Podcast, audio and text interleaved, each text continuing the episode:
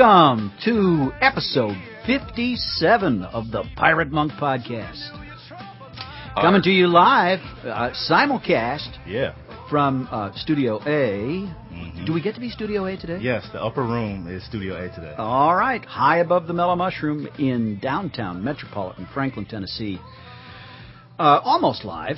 We're almost live, aren't Al- we? almost, yeah, about six hour delay. All right, I'm Nate Larkin. At, Mondo. at this exact moment, we're very live. Mondo and I are holding down the fort here in the volunteer state. Yeah. And joining us from the land of fruits and nuts, there on the left coast, in the central part of the left coast, uh, the Commodore, Aaron Porter. Hey, Aaron. Hey, good morning. Am I a fruit or a nut? What are you saying? I'm, I'm sitting here trying to figure out what you meant by that. I meant nothing. I only meant that, that California is an agricultural state. Mm-hmm. Oh, oh, okay. All Yeah, right. yeah. Fair enough. Okay. Well, happy Holy Week to both of you. Thank you. Thank you very much. How's your How's your Holy Week been? Oh, it's it is great. We have our uh, evening devotionals where each night we extinguish one of six candles as we read about the Passion Week. So on the last night, we sit in total darkness, for darkness thinks it has won. Ooh. And then Easter morning, we can really bust out. So we spend the week trying to get our hearts uh, broken, so Yeah. that so that Resurrection Day feels like it is the best holiday of the year. That cool. is fantastic. Yeah, that's cool, man. I, I am going to try to uh, try to fake a Passover Seder with the church. Yeah, this is what I heard. Uh, do you have your yarmulke? I, that's a good. That's a good point. See, every time I call people, they tell me things. Uh, all right, good, good. Thank you. I'll get a yarmulke. Okay. I will. I will get the plush toy of the Seder. That Okay. wasn't it half goat? Isn't it half goat, half something? Yeah. Uh, Pete Gall asked if I was reading anything from the Marquis of Seder during the service. so it's. I'm so glad to talk to everyone who has helpful hints for me. Now that's cool. I mean, the uh, the Seder meal is uh, there's so many layers of meaning and so much connection uh, to the Christ story in the Passover story that just goes over the head of most of us Gentiles. Uh, so you're Yeah. gonna you're gonna unpack that for some of the folks there in San Luis. We're going to try to do the dual thing where we actually have the meal and unpack uh, Christ and the Passover. So the the Wow. teaching part's the easy part. I've done this with my kids in the past, and it was pretty lame. Yeah. Uh, so then we started bringing the Jews for Jesus in, and they do the unpacking part, which is awesome. They're so good. Um, so now we're going to try to combine both of them. oh, nice. That's cool, man. Excellent. Yeah. So Excellent. we'll see. What are your guys' plans? Well, I'm getting on a plane on Monday, Thursday in uh, Nashville, and I'll get off a plane Good Friday evening in. Uh, see, where do I land? Right next to Mount Kilimanjaro in Tanzania. Yeah. And uh, yeah, Oh. so I'm going to celebrate Easter with some African believers Yeah. in Tanzania. How cool is that? That's pretty doggone That- cool. That that is cool. You just you just spun that in a good way. Before it was like you were skipping Easter. Yeah. Now you figured out. yeah. Exactly. From no, the I mean back it of is an it is a it is a global holiday, Aaron. Yeah. I, Uh, I, you- I really, I really did put it in the same category as uh, Thanksgiving. So I just pictured everybody else outside of America misses out on the Resurrection Day, which is the arrogance of an American right there. Absolutely. Well, I- So do go ahead. do they do do they do Easter egg hunts and things in uh, Tanzania, or do they just stick with uh, you know celebrating Jesus? Uh, no, I think they hunt um, Easter leopards actually in Tanzania. they Man, just hide wonder- leopard wonder- cubs around and send the children to find them. I, I want to know who dips those guys in dye the night before. That's that is a brave African right there. oh, that's crazy. What? So how long are you gonna be there, man? Uh, just just one week. We scaled it way back. I was going to be there for three weeks. Oh wow. And uh, the plan was to go on a on a safari into the Ngorongoro crater and uh, on the Serengeti. And then I realized I would be out of. This is terrible. Mm. I had to I had to cancel a safari after I'd paid for it. Um, okay. Because I would I would not be able to get on the internet for six days. Ooh. Uh, That- oh. That's crazy. It's wrong. Out of, something out of is out of line. there, Absolutely wrong. Yeah, I, I don't even know what to say to that. Yeah. I don't either. So so so the uh, the trip was truncated. I'll be only a week there, and I'm looking forward Did to you seeing say? Tanzania. Did you say the trip would be truncated?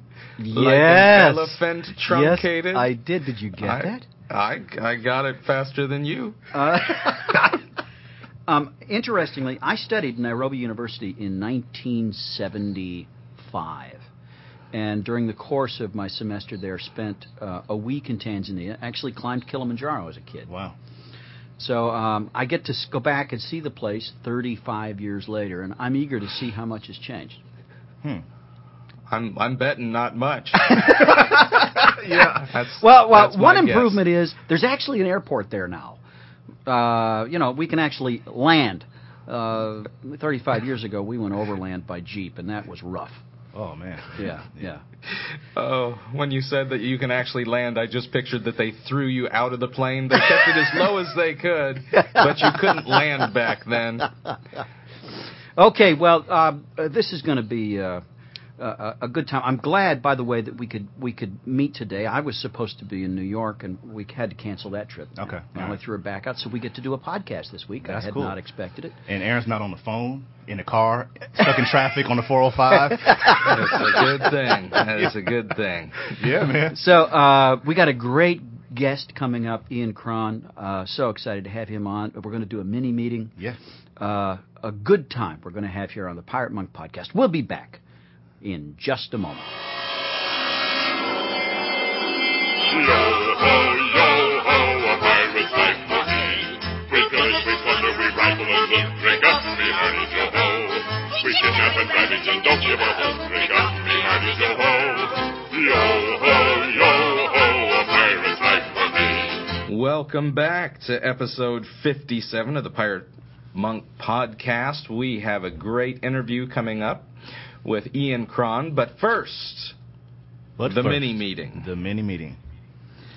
Yeah, I've missed the mini meeting. We didn't do it on the last show. No, we didn't. Yeah. But uh, it's been a while. I've actually had a quite a few requests from some of the uh, some of the guys I've been running into. Yeah, So, yeah, yeah, yeah. that's good. All right, Well, my he- brother, you in charge? Here it is. Welcome to this meeting of the mini meeting of the Samson Society. We're a company of Christian men who are also natural loners, who've recognized the dangers of isolation and are determined to escape them. Natural wanderers who are finding spiritual peace and prosperity at home.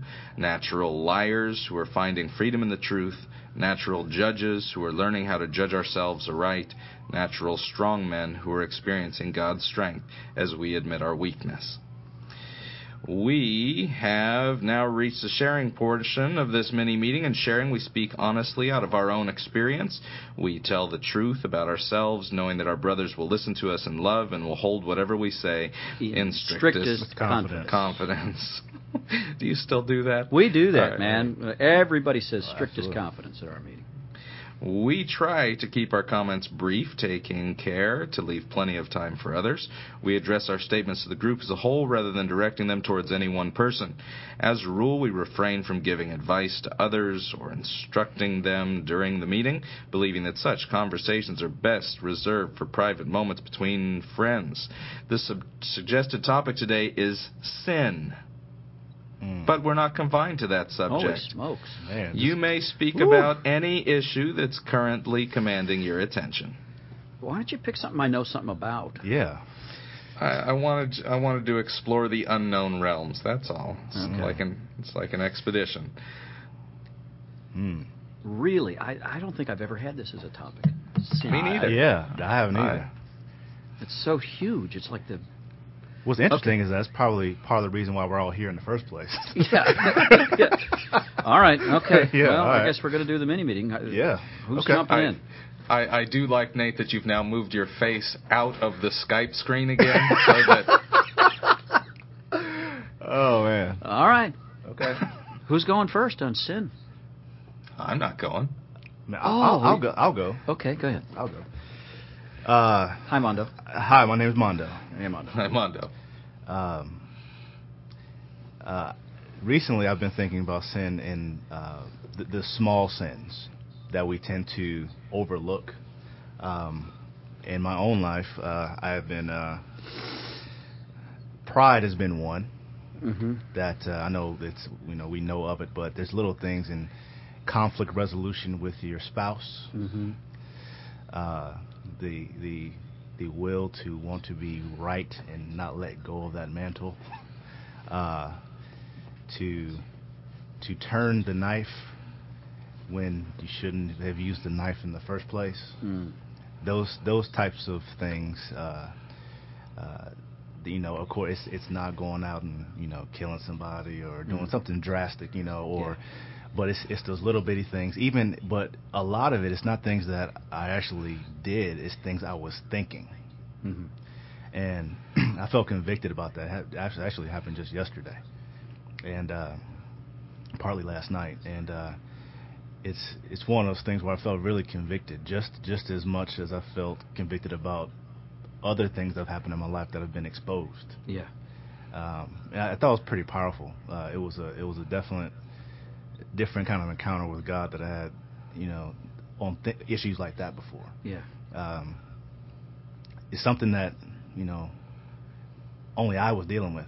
Yeah. I was dealing with it in my head and my heart, but the same conviction Yeah. was was just tearing me up. Yeah. And because I, I had the thought to say something Yeah. to prove a point or Yeah. to to drive it home, and um, and really it, it, it revealed a heart issue at the time, Yeah. and it wasn't necessarily what I wanted to do. Yeah. It was where it was coming from. Mhm. Uh, it took me a minute to get there. Of course, I didn't have that epiphany, you know, five minutes into it. It, it took a few hours for God really just to work me, you know. Um, so I started viewing personally sin in a different way. It's not that thing that you know, sin is not something that it's only sin when you get caught. And I think a lot of a lot of us think it's sin when it's revealed. Mhm. But there's a whole lot of things going on within the heart, uh, within your mind, between that you know between those two ears, that I highly believe are qualified as, as sin as well. Um, that you know, I mean, the Lord knows what's going on with you, Mhm. you know, and uh, so I I, th- I think sin in a, in a big way has has uh, as of last night, man, really like 12 hours ago, uh, has really uh, always you always know those things, but it's different when it's you, Mhm. And and uh, I really feel that it's taken on different meaning, man, and um, just just doing you know it's caused some self evaluation on some things, some pride issues, uh, which I think is a big thing of where all that stuff was coming from, uh, and and I think grace, mercy, all those things as far as the topic we were talking about, it was in a little, little selfishness in there on my part too, of you know why don't you see it this way? You know, are you retarded? Mhm. How, how can how can you not see it this way? You know what I mean? I'm thinking that, Mhm. um, but realizing that she's not me. She hasn't doesn't doesn't have my same experiences. They're not made of the same you know substance. All that kind of stuff. Uh, it's very selfish and not a selfless approach to communicating and to uh, to understanding. I mean, some the, you know people say agree to disagree, or you know, some things I'm just not going to understand. Um, maybe I'm not supposed to ever understand everything, and coming to grips with that, um, and understanding that you know what, some things I'm just going to be clueless on and just deal with it. Um, but uh, but there's a lot of a lot of a lot of sin in there that which really been tackling me on on a very micro level uh, internally, uh, uh, just with those small things. So uh, it's funny you asked that, or you make, picked the topic sin, because uh, it, it literally has been on my brain the last last 12 hours. So Hmm. so my name's Mondo. Thanks, Mondo. And clearly that was just for you. So we're going to go to break now. Uh, nice job. Look, you picked the topic. You're stuck with the topic. Exactly. You got to go now, man. all right, fine. I'm I'm Bill. Hey, Bill. Uh, yeah, I have been. Uh, this was not a premeditated topic. I just came to mind, and I realized I have never done this topic in the many years I've been doing this. And I think I'm very torn right now between two understandings in my own heart. Uh, I totally get that though I am a new creature in Christ, I still live in this vehicle of flesh. So the fact that I still love, I mean, I don't just sin, I love sin. I really kind of relish it, uh, a part of me. And that's the body of flesh part. And when I think in those terms, then it's pretty easy to stay in a gospel identity kind of mindset. But more recently, it's been a pretty hard season, and I think I really. The reason that sin has been appealing in the last four months is not just because I live in a body of flesh that I have to fight against and and buffet the flesh and all that, but it's because I'm angry with God and just like the serpent in the garden trying to convince Eve that God is not actually good. I think that is that's kind of something that I've been feeling and I didn't realize how much when you let that in that just that makes sin a lot harder because it's not just that it's attractive to my flesh it's that it's almost like revenge on God who's withholding goodness. Mm. It's kind of my one it's my one revenge. Mm. And that kind of sucks to think that that's anywhere inside of me. That uh just just being angry with God, you you always know you're going to be wrong. And so it always sucks to be angry with God for that reason. Cuz you know when it's done playing out, he's going to be right. But even though you feel it that he's going to be right, it's just uh it's hard sometimes to go through seasons where that loud voice in your head says, "Come on, couldn't couldn't God do better for you in this?" So that's what I'm thinking about sin. Thanks, Aaron. Thanks, Aaron. I'm Nate. Hey, Nate. Uh, yeah, I've been thinking a lot. Um I've been really grateful the last couple of days that God loves sinners. Um, but also very aware lately that I have been trying to position myself in a different place. I really would like other people to think of me, and I would like to think of myself as a former sinner, which I can only do if I really restrict the definition of sin to a few certain behaviors that I've, you know, determined that I'm going to avoid. Um, it just really struck me yesterday, uh, thinking over what I'm going to share with some preachers in Africa next week, um, how, you know, Jesus during his ministry was so attracted to and attractive to uh, those who were in touch with their sin. Um, and he just he just loved sinners. But the people who didn't like him and the people he didn't like uh, were those who were so blind to their own brokenness that they actually thought they weren't sinners anymore. And they were the people who, on a moral level, were behaving. Um, and they were not guilty of those, you know, grosser, uh, you know, sins of the flesh that, you know, uh, that that all those uh, you know, friends of Jesus were guilty of. These were morally upright, intelligent, uh, and in their own way sincere, although deluded people um, who really thought that Christianity is morality and the point is to be a good person, and they were getting to be pretty damn good. Uh, but in their perceived goodness was this, you know, blindness to their own arrogance, their own condescension, the way in which they just walked past wounded people and didn't see them.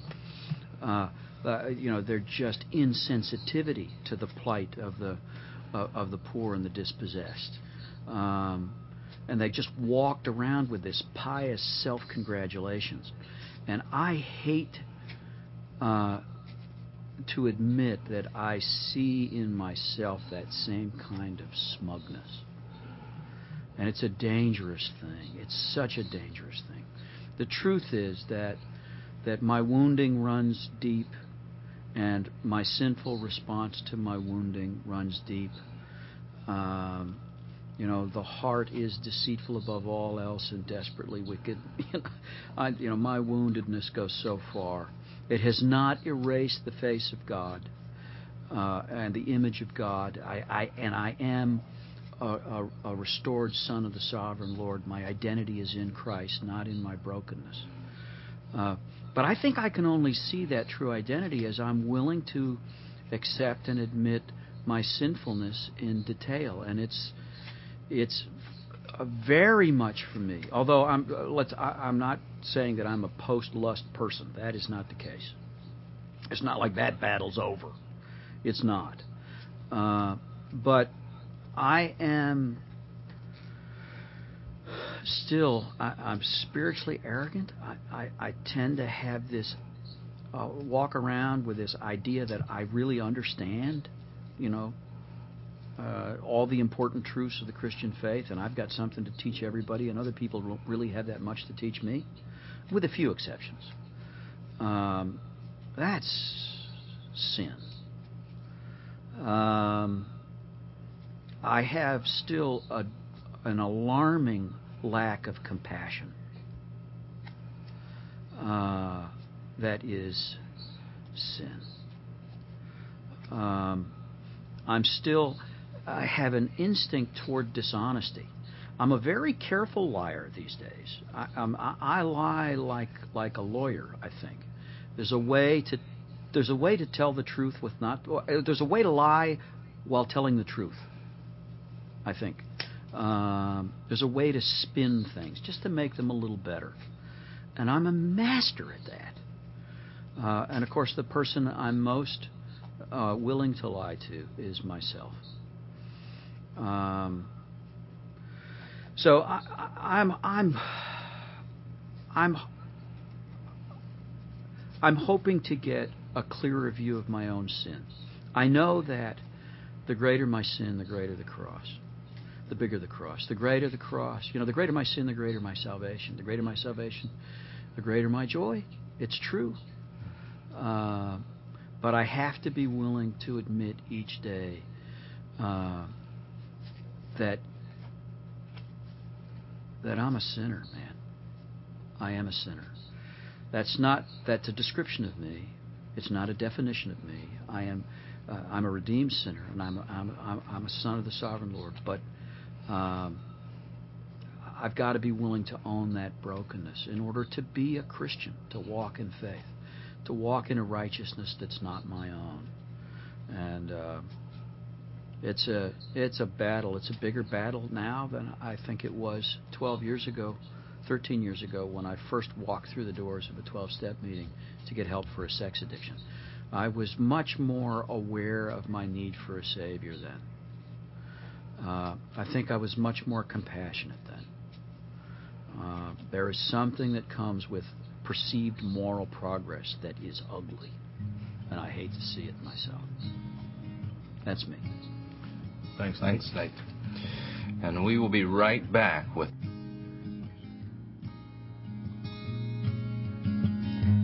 If the daylight burns and your well runs dry and the sun wheel turns and your harvest dies, it's alright.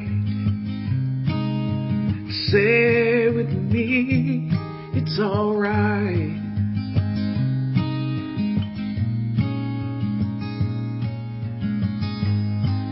The tempest comes and the levees fall and the waters rise and you lose it all. It's alright. Say with me, it's alright.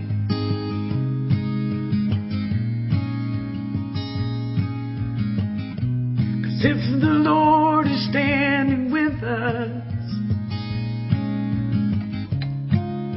then we are not alone. We are not alone.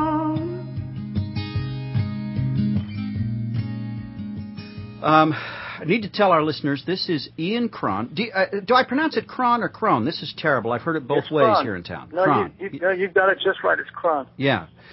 Um, author of the bestseller Chasing Francis, uh, a wonderful book, uh, a fictional account of a of a, a preacher named Chase from New England, who uh, anyway I, that that what a great story about uh, his encounter through the uh, uh, with uh, Saint Francis and and new spirituality there. A great read, but what I'm most excited about is a book due to come out in early June, isn't it, Ian? Yep, June 7th is the release date. Okay. A book called catch, you catch this title. This is awesome. Jesus, my uh, my father, the CIA, and me. Did I get that wrong? Uh, a memoir of, of sorts. That's right. And You what it. a great memoir it is. That's cool. Uh, what a what a treat this story. Um, Ian, uh, I really do believe that all of us come from dysfunctional families. I know my kids came from a dysfunctional family. Uh, I came from one. Um, some less functional than others. Uh, and you tell the story of your upbringing and this uh, just crazy, uh, but in its own way, wonderful family that God saw fit to plant you in. Mm-hmm. So I'm I'm curious what what was behind you deciding to do this book next. Ooh. Yeah, it's a great question. I mean, I think I think one piece of it was um, I did it the year I turned 50.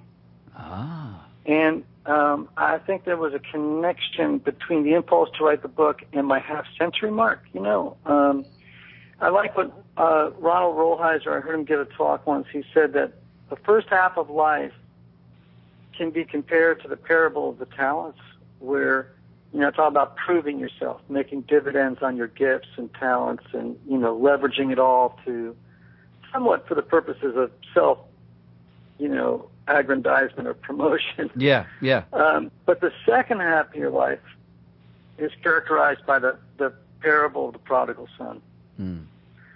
and about forgiveness and redemption and the finding of your soul. So I like that idea, right? Parable of the talents, first half of your life, prodigal son, the second. These are two different kind of focuses and or foci, I should say. So for me, as I move into the season of the prodigal son of forgiveness and coming home, uh, I felt like this was a good launch to to do that.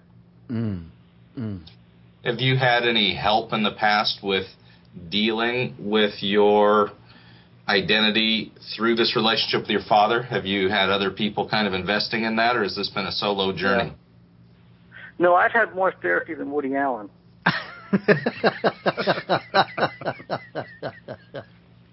In fact, he gave me the number of six different counselors. Yeah.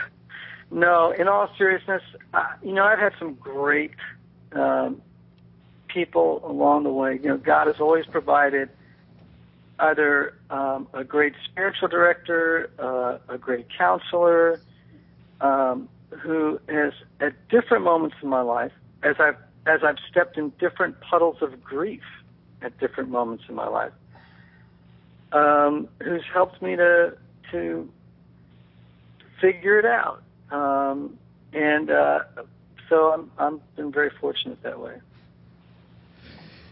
Wow, puddles of grief. What a great phrase.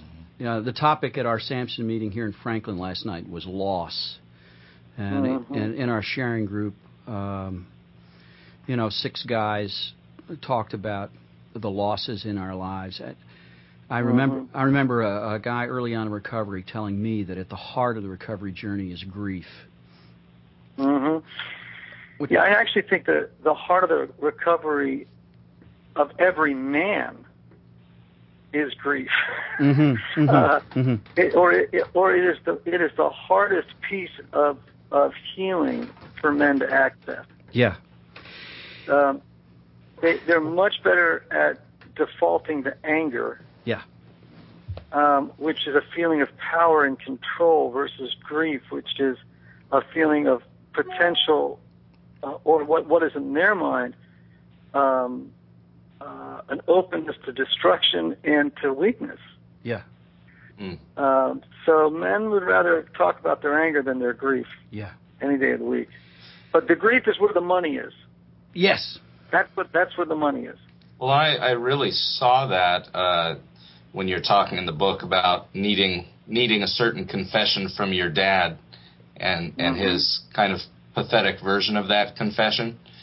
So Mm. how uh, was was that a part of you having to grieve not getting that? Yeah, I mean, I think, uh, you know, we all want to hear our parents or, or make contact, I think, with our parents' weakness and humanity.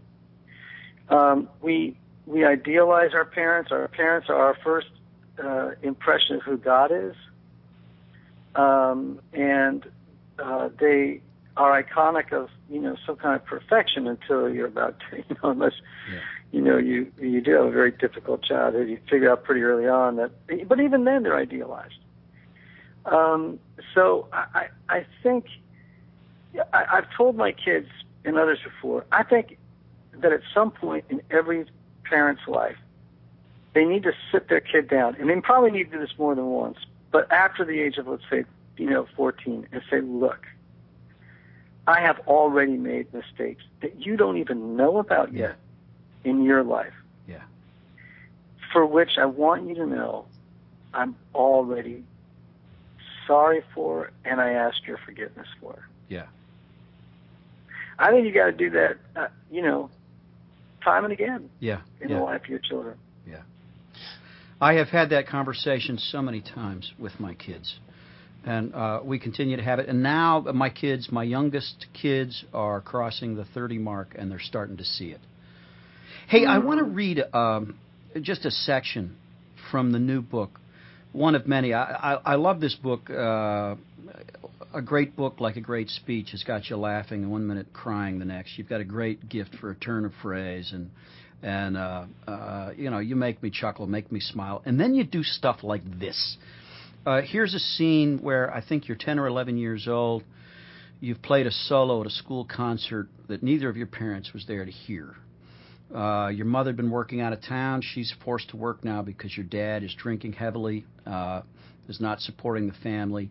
Dad's home drunk, uh, and so you know she's going to tend to him. She's not going to. At any rate, so it's evening. You're in the house al- alone with your dad. Your dad is Mhm. drunk.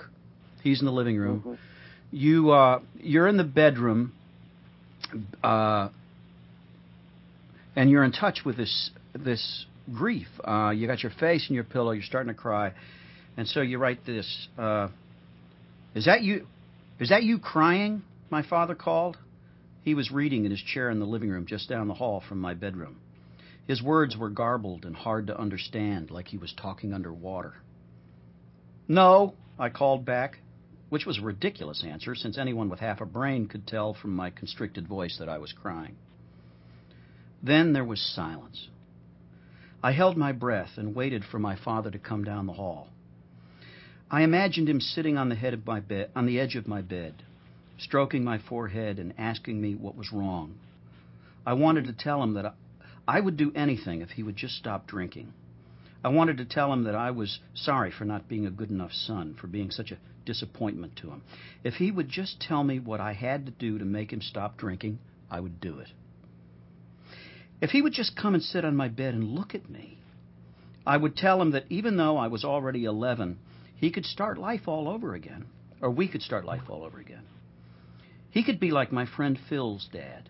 We would go to the barber shop on Saturday, and he could run his hand through my freshly cut hair to get the stubble out, and then we could spend the day together playing baseball or washing the car.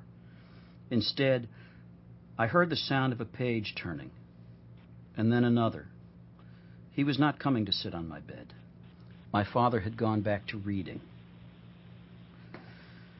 Um, such a such a small episode, one that uh, you know for most of us would have gone. Uh, I, I think I had many such moments in my life, most of which I've forgotten. It's a gift, but it awakened something in me to read that scene, Ian. Um, and I know as I talk with other guys in the Samson Society that that um, all of us, no matter how great our dads were, how much how well intentioned, uh, all of us carry wounds. Um, something like this one. Uh, can you tell us more about? Uh, your dad's passed on, by the way, uh, and you tell great stories about his funeral uh, and all the mysterious men who attended. Uh, are you still processing your relationship with your dad, Ian? Yeah, I mean, I there's no question. I'll ever stop. Um, I, I think not a, not a day goes by when when some memory of uh, some fragment, some uh, memory, you know, passes through my mind about about him, and they don't necessarily devastate me, send me to my knees, but uh, you know, just a, a passing memory, and uh, there's always a, a processing of that primary relationship. That doesn't doesn't end. It's almost like when you go to the museum. If you were to go look at the David, you know, at you look at the front of it to begin with, and then as your life evolves, let's say, you you walk around it and you see the same piece of work but from different angles. Mm. In, in the same way, I walk around my relationship with my father and I, I see it from different angles as I've gotten older. And and and I hope as I get older, the the angle continues to soften my heart in the direction of someone who was, uh, you know, terribly broken mm-hmm. and incapable of of seeing anybody beyond himself uh, for reasons of his own upbringing mm-hmm. and uh, pathology. So, you know, yeah, it's a forever deal for sure. Here's here's a question, kind of based on that excerpt and that answer. Um, as Nate was reading, you know, Dad sitting in the living room reading, I was picturing in my own mind that sometimes I do things uh, when my kids are upset that aren't what my kids want. But that Anne Sexton quote, I think at the beginning of the second or third chapter, just slew me. Uh, it, I can only paraphrase it. It's something like, "It doesn't matter who my dad was; it matters who I saw my dad to be." Yeah, who I remember him to be. Who I remember him to be, yeah. And uh, oh, what a! I mean, for for a father, that is a terrifying reality. And mm-hmm. so I just, as as Nate was reading that story, I was definitely picturing you, but then that huge question in my mind what was actually going through your dad's head at that moment? And I wonder, as you've gotten older, as you've had children, how has that changed, or has it changed any of those memories to to include? Wow, I wonder if, and kind of has given you a bigger narrative by which to interpret him. Well, I mean, you know, absolutely. Uh, you know, I can remember one time being at the beach with my son Aiden, who at the time was around maybe five or six, and I was not having one of my, you know, uh, narcissistic, self-referential Irish melancholy moments where I was going along the beach, wistfully thinking about my own brokenness. You know, it was mm-hmm. just me and the boy, you know, walking the beach. You know, and he was dancing and chucking rocks in the water, and um, I had this moment of clarity that God gives to each of us infrequently, at least to me, but they come. every now and then, and they come out of the blue. I um, I looked at them and I had this sudden epiphany, realization that at one time my father was precisely the child that my son Aiden was. Mm. That he danced, skipped, threw rocks in the water, laughed, giggled. You know, he did all of those things. But in my mind, because of my experience of him, I never, it never dawned on me that he was once that innocent and that tabula rasa, that blank of slate, you know, Mhm. spiritually and psychologically. And, um, and that he was beautiful and good and funny and, uh, and winsome and playful. I had, you remember my first memories of him were Darth Vader. Yeah. And so, uh, you know, for me, that's where life began for him. It, it didn't begin before that. So that epiphany w- was one of many that, that softened my heart in his direction. Um, and it was very helpful to suddenly realize, you know, something happened along the way. I mean, nobody gets in a line up in heaven that says, hey, where's the drunken, lousy father line? Mhm. I, I want to get in that line. You know, Yeah. that's the assignment I want. You know, um, but you know, something happened to him along the way that made him the person that he was, and uh, he did not have the equipment to. You know, he, he was not constitutionally capable of being honest with himself, Mhm. Mm. and so, you know, his life never found. Uh, never found its own place of healing. So, I'm not sure if I answered your question entirely, but um, That's good. Yeah. yeah, Uh, let me ask you this, uh, Ian. In, in one of life's great ironies, and so many of us do this, you you found that uh, later later in life, uh, as Mhm. a as a young young man, I don't know whether you had kids yet, um, uh, unconsciously, without intending to do it, planning to do it, uh, you were repeating your father's patterns, uh huh, and uh, and it was a great friend and spiritual director who had uh, the courage and uh, the care, the compassion to confront in a loving way your drinking. hmm And uh, and uh, uh, can can you tell us a little bit about that? The, the do you see that as a pivotal moment in your life? Oh my gosh, huge. Um, I mean, it, it, it, it saved my life. Mm. Uh, I mean, potentially. Uh, you know, um,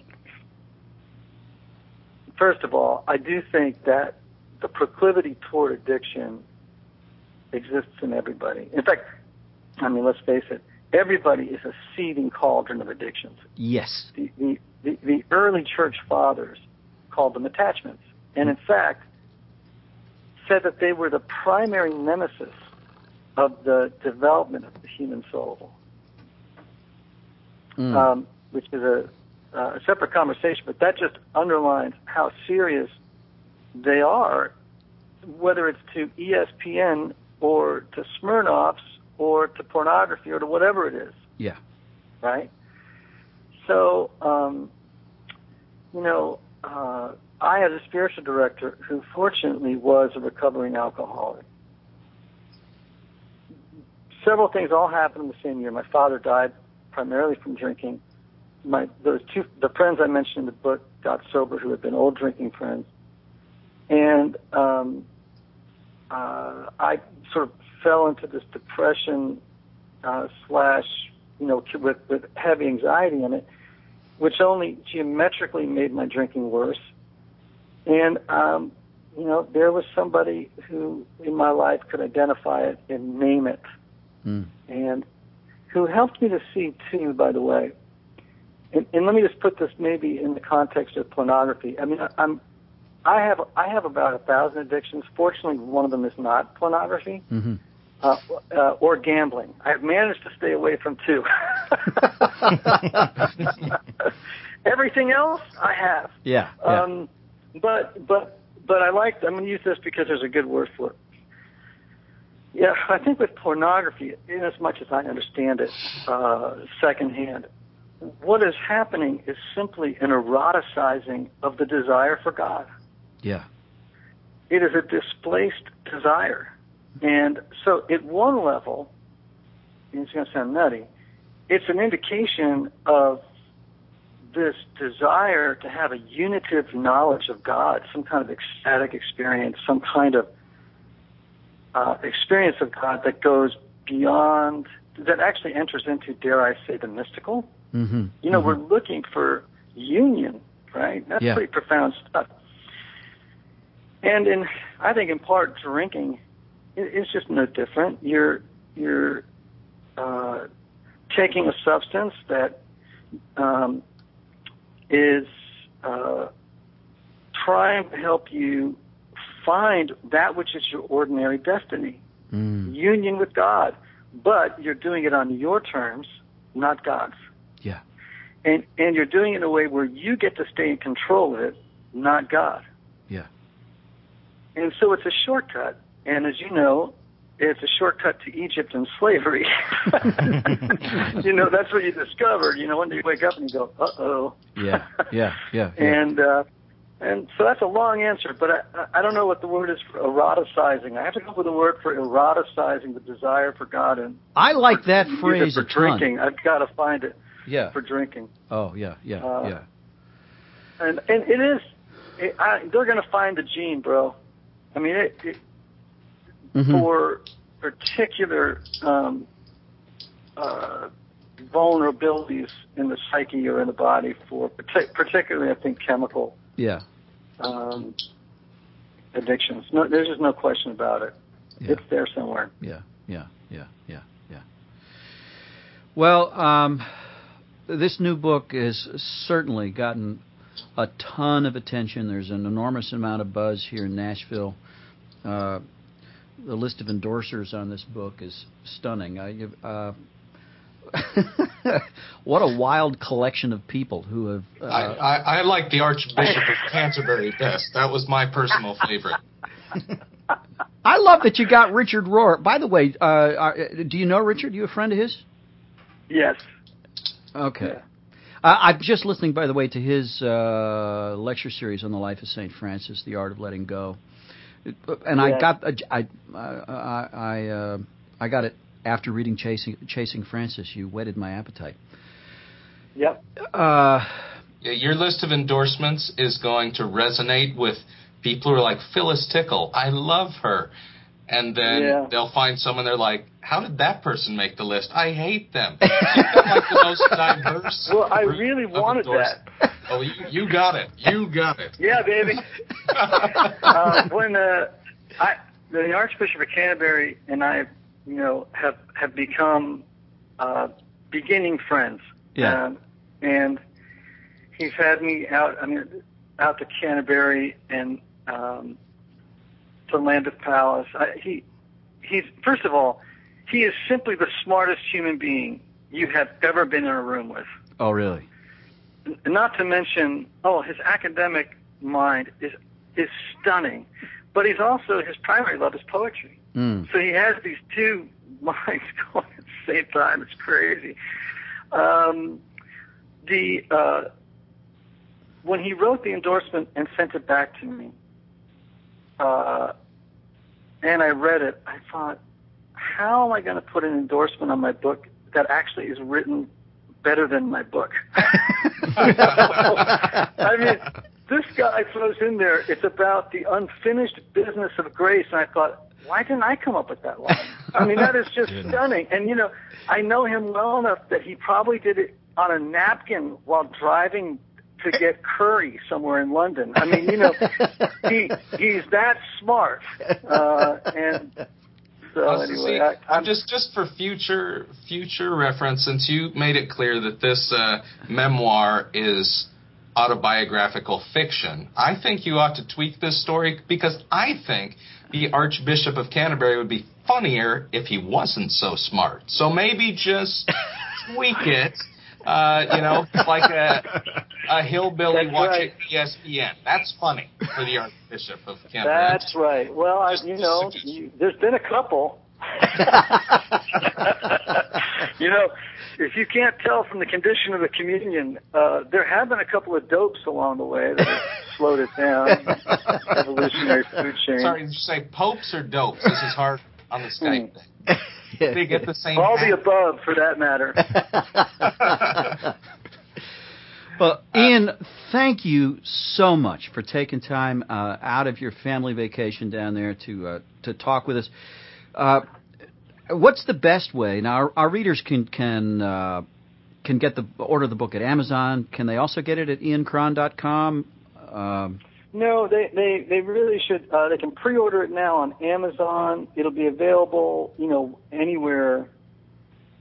Um, after that, it, it the audio version of the book comes out the same day. mm. Um, Did you read it? I spent three. I, I did. I spent three days with our mutual friend Scott Dente. oh, that's right. I heard that. Yeah, yeah. You recorded it with Dente. Yeah, and you know that was a remarkably powerful experience um, Mhm. That I did not anticipate, Mhm. especially on the last day. Uh, man, we had to stop recording any number of times where I just simply was so moved and surprised since I'd read it so much. Um, but I'd never read it out loud. Yeah. And it was almost like, with Scott there, I felt like, oh my gosh, I have a confessor here. Yeah. Yeah. and it's yeah, it was it was very rich. Anyway, you can get it on Amazon, Barnes and Noble, you know, wherever you know fine books are sold. Um, it'll, it, us- it, it will be available. Yeah. Ian Cron, C R O N, and the title is God, My Father, the CIA, and Me. Yeah. Thanks, It's Ian. actually Jesus, Jesus, my. Father, Oh, I'm sorry, Jesus. I'm CIA sorry. and. Holy smokes. It's okay. You got you just wanted to include the entire Trinity, which I appreciate theologically, but it isn't the name of the book. That's right. Uh, yes. Holy smokes.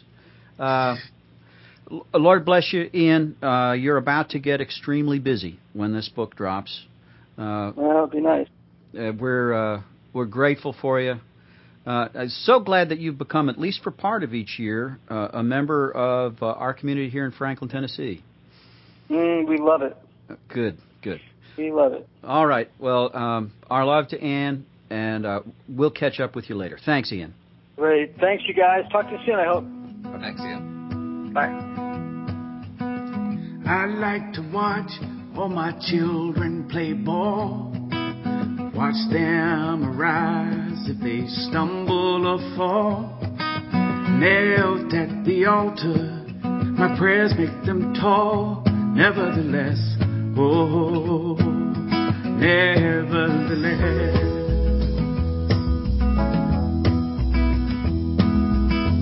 I like to eat at my friend Cause's place. Gumbo and red beans I thrust down my face. Still the main reason why I take so much space. Nevertheless, oh, nevertheless. I'd like to help Richard Johnson rebuild blood damaged homes off of Elysian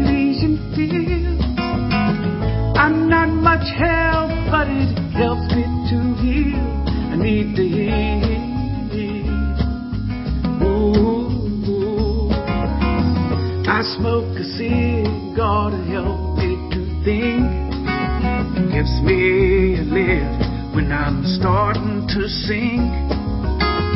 I know they're bad for my health and they stink. Nevertheless, oh, nevertheless, I'd like to drive down the road. Well, we're going to have to get Ian here in the studio when he's. Uh, he lives north in, in Connecticut during the summertime, but uh, during uh, uh, some of the other months he'll be here in Franklin. We'll have to get him here. Yeah. What a sweet guy, uh, and a ton of uh, wisdom and experience, and a willingness to speak the truth that is so refreshing. Yeah.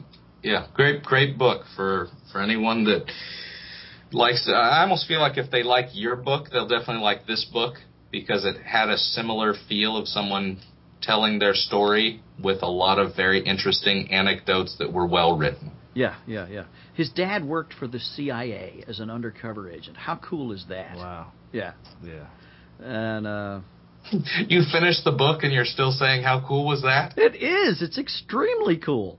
I, I mean, I mean, it. I, It, it didn't turn out good for. No, it didn't turn out good for much. anybody. I mean, but uh, so- it makes a great story. It does.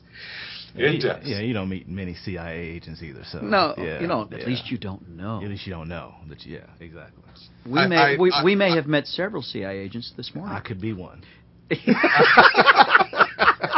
I'm just not sure. I looked in the mirror and said, "Are you? Come on, tell me the truth." That's right. That's I, right. I love. I, I picked up a tip about uh, if you what drink milk and then swish whiskey around in your mouth, the taste will or the smell will linger, so people will think you're an alcoholic. I learned that from the book because usually it's only tips on how to not smell like an alcoholic. So I felt like, man, that is an unusual tip that I got from this book.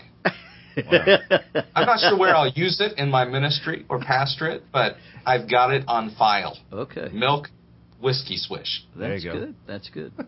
I hope that wasn't a plot killer. Okay. No. yeah. I think people are curious. All right. Well, time's about up here on episode 57. It's been great, guys. Yep. And uh, I'll be looking forward to talking with you in a couple weeks. A little post Tanzania, we'll do it again. Yeah. So so everybody email in if you can. Yeah, yeah. Please send us your notes, questions, comments, suggestions to. Samson Podcast at gmail.com. All right. Till next time, it's Nate, Mondo, and Aaron here on the Pirate Monk podcast.